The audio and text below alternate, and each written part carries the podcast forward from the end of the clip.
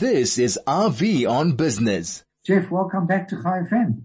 Yeah, thank you. It's great to be back. Uh, hopefully I'll um, be back more often. But uh, yeah, it's been a, been an interesting year and a half or two years just with the, yeah, the COVID and everything else. Absolutely. Geoff, I'm trying to follow where you are because I know where you were. I'm trying to see what you're doing now. Maybe just take us through the journey of, you know, where you were and where you're working at the moment and what incredible ideas you've come up with and what you're heading up. Okay, cool. Now that's, that's a, no, that's a, thanks for asking that. I was actually going to talk about the rand, but I'm always happy you're to. Not, you're not going to get away without about... me being too personal to you on the show.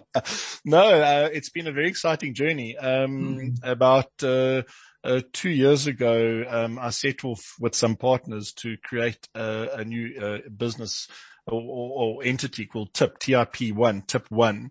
And essentially it is building, we're building a portfolio of BEE schemes for investors.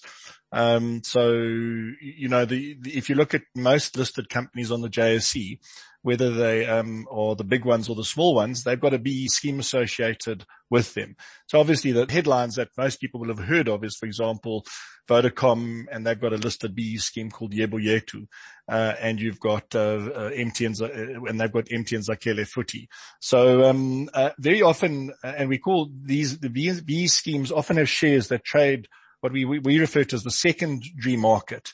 So, uh, for example, you know, the initial participants in the BE scheme own shares, but at some stage later on, uh, they wish to exit or sell their shares. Uh, and there's a secondary market for investments in BE schemes. Schemes. Now, uh, you know, of interest, obviously the public ones that you'll be aware of would be the ones I've just mentioned. There's about seven or eight listed BE schemes that trade in the secondary market from the telecoms through to Sasol, uh, there's a scheme called Phuthuma Nathi, which is owns 25% of MultiChoice South Africa. That trades. Um, and many of, uh, and then there's also lots of unlisted BE schemes that you just have a, a, you know, someone created a special purpose vehicle or a special entity that holds the BE investors, um, and, uh, is the BE investor into a listed company. And there's many of these. We in fact think there's probably over 140 BE schemes uh, on the market, well, uh, associated with top 100 JSE listed companies. Um, and um, uh, the ability to buy into these schemes in the secondary market is, is really exciting. Uh, the, the, main reason why is that they often trade at significant discounts to the underlying net asset value that the scheme owns.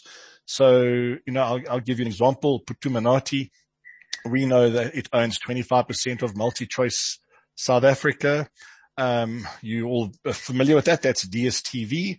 Um, and, um, uh, Phuthuma Nathi, uh, the whole of Phuthuma Nathi is worth about seven or eight billion rand.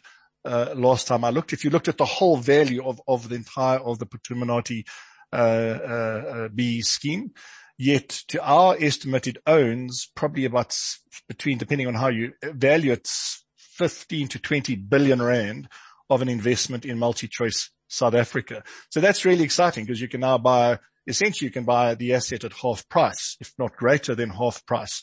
Um, and then the other really exciting thing is it pays a really nice dividend. So Phuthuma Nathi pays, last dividend was 22 Rand. Um, uh, it trades around 100, so Phuthuma Nathi itself trades between 120 Rand and 140 Rand a share. So you put a 22 Rand dividend on that. That's a nice 15% divvy. Um, and so we think that there's a great opportunity to, to build a portfolio, uh, of investments into BE schemes that trade on, uh, the secondary market. The underlying assets are typically, uh, either listed companies or, or companies that are in the public domain that report as if they're listed companies, you know, people, you know, they, and they have information and market pricing. Um, and so the, the, the fund that we created is called TIP1, T-I-P-1, O-N-E. And it's, uh, yeah, it's very tiny at this stage. Um, uh, we've been building it for the last, uh, took a while to get it off the ground. Um, uh, and it's a small listed fund. So it's a bit like a, if you want to call it like an ETF or a, a, listed unit trust. Um, uh, and you know, our, our listing, um, structure, uh, what we call our trading rules ensures that, while tip one is always, majority owned, majority black owned, So it qualifies to invest into these BE schemes. Um, it does allow for other investors uh, from what we refer to as mandated investors. Mandated investors are like pension funds, retirement funds, and the like, to individual investors. Um, and uh, yeah, so we we're very excited by by by this the the the the, uh, the structure and the approach. Um, but as I said, it's been some hard yards. You know, launching something just before the teeth of COVID uh, has been uh, an interesting journey. But yeah, we're very excited by the prospects uh, for Tip One uh, you know, and that it can, you know, it allows, uh, uh, not just black investors in, but for example, as I said, mandated or institutional investors and other investors.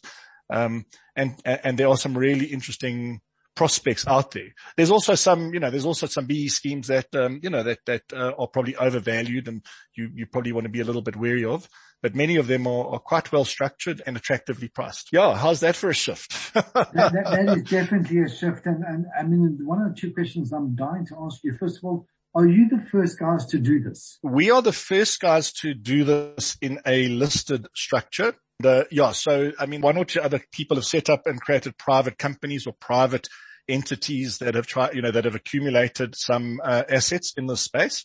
But we're the first, let's call it uh, offering that we're trying to build almost, I don't want to call it retail, but we're trying to open it up to the general investing public. Um, uh, you know, the ones that have been created for typically closed vehicles or you are invited to participate or weren't weren't in the public domain. There have been some others, but we're the first, we're the first listed, um, listed one. Um, and we think that there's a number of advantages coming from listing. But yeah, that's what, um, yeah, that's, uh, that's, that's, that's, that's what we've been doing. Now, Geoff, I remember sitting in meetings um, many, many years ago when these were launched. Um, I remember being at a discovery launch where they launched the bank and there was a BE angle to it. And, uh, you know, I remember when Adrian Gore stood up and announced it and there was silence and he hmm. expected there to be a roaring uh, reception. And it simply was because people just didn't understand what was going on. Like mm. you're speaking to an audience and all of a sudden 90% of the audience, you talking about a product that they're not invited to participate in. Mm. And I'm not talking about the merits. It was just mm. a bit of a left field issue. Mm. And then all of a sudden, as the dust settles and you understand the mechanics of it, it's an amazing project and it's a tremendous initiative. Mm. Are you being this be blunt? And I excuse the the pun. Am I able to uh, to get into tip one as an individual and in some time in the future go out and buy the share myself? Correct. Yeah, absolutely.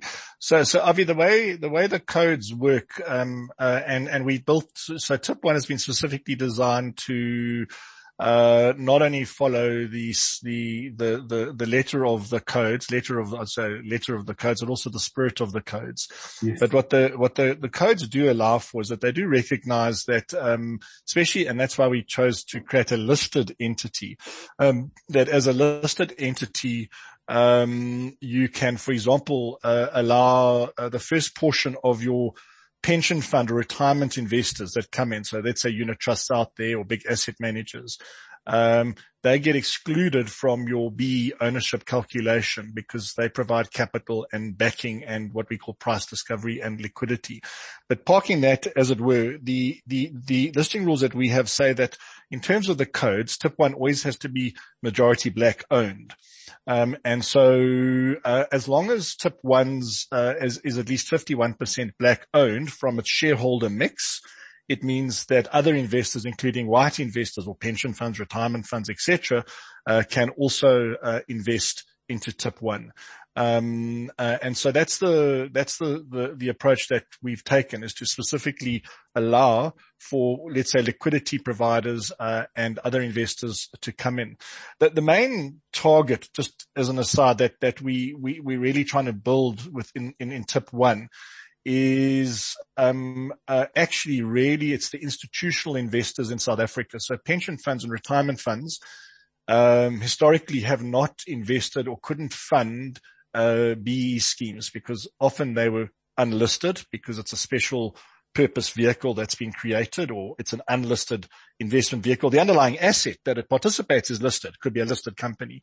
Um, so that would be, uh, the, the, the first one. And so we always thought it was a bit strange that you would have a pension fund, um, let's say, for example, a union fund out there, uh, and uh, they would give money to an asset manager, and the asset manager would go and buy um, MTN or MultiChoice. I'm just giving you these examples.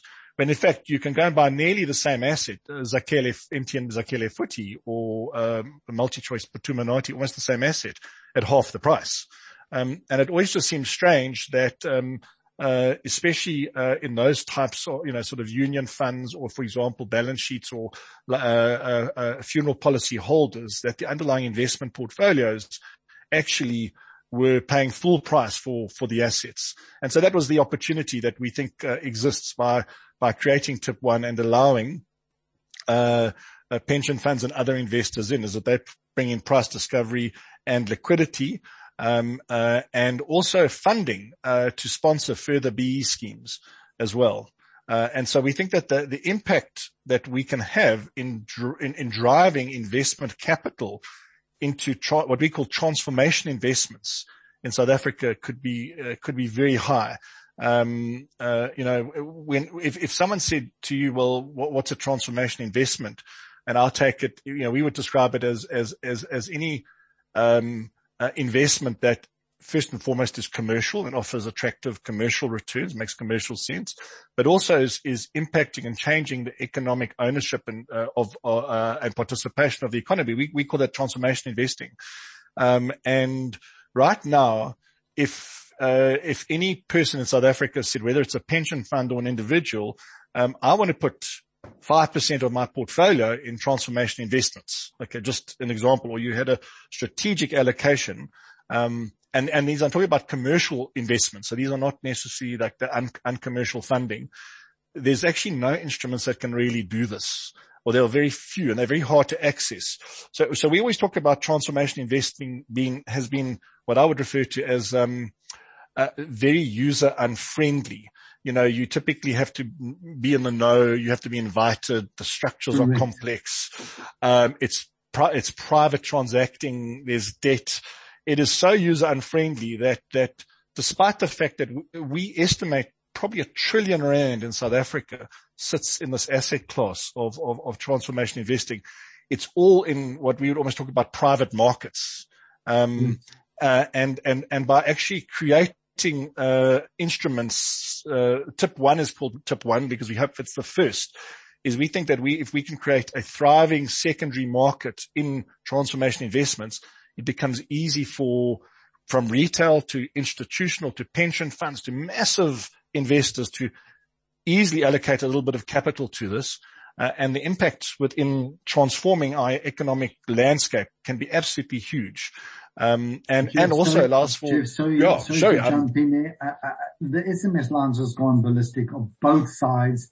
People not understanding, people very frustrated, some people very angry and some people very outspoken that uh, yes. in, uh, about it. And I think we really need to do it justice because it's a tremendous opportunity and it's a, it's a great um, initiative that you're doing. But before I let you go, just very quickly, yes. what is the outlook for the rand from now until January next year? Don't get it wrong because I'm going to come after you. Oh, no, no. Listen, tell you something. Whenever, so first of all, I'm very happy to chat a separate time around Absolutely so that'll be great. Um, but very quickly, um, we decompose the performance of what drives the rand over the years. And the rand to our mind is, is driven by three factors and they're probably equally weighted in importance. Commodity cycle, the global commodity cycle, what's happening in the US with interest rates and dollar interest rates. And then the last third is what goes on in South Africa. Okay. Um, uh, and right now, uh, even, even though the headline in the business day data says that rand slipped the most in the last three weeks, we think that the, uh, the, the, the, the, what do you call it? The, the, the winds are behind the rand at the moment. We've still got good commodity cycles. Our long yields are earning nine and a half percent. If you put the money in the bank in America, little, very little money uh, very little interest. We've got record current account surpluses. So we think that the head, the, the tailwinds are behind the rand. The nervous jitters are that. Before you get, uh, yeah. Geoff, I, would yeah. love to talk, but Craig's going crazy that we need to rock up. So the bottom line is you look at it, you've got a positive outlook for the rand going forward. Uh, look, I, I, think the rand at these levels is, when I say positive, I don't, I think that it's, it sits around these levels for the last few, next, next few months. I think we sit Fantastic. at a 14 rand, 1450 level. Um, just watch what the inflation rate, if there's an inflation sneaking or surprise in the yes. US, Rand's going to weaken because they'll raise interest rates there. But for now, Geoff, I, am about, to, I'm okay. about to lose cool. my job and I'm not going to do it until I interview you again. So thank you. Please send regards to your family. And Thank I'm going to ask um, if we can set up an interview for next week and discuss this at length. Thanks Lovely. so much, Craig. Thanks, Geoff. Look after yourself.